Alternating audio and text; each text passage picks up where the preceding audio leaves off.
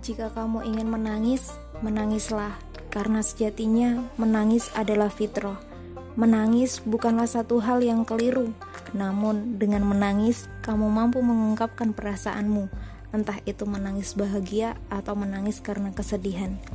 Jika menangis sama-sama mampu meredakan rasa dan mampu mengungkapkan kepada sang pemilik rasa, kenapa tidak? Teruslah menangis hingga Allah memberikan ketentraman dan ketenangan dalam hatimu.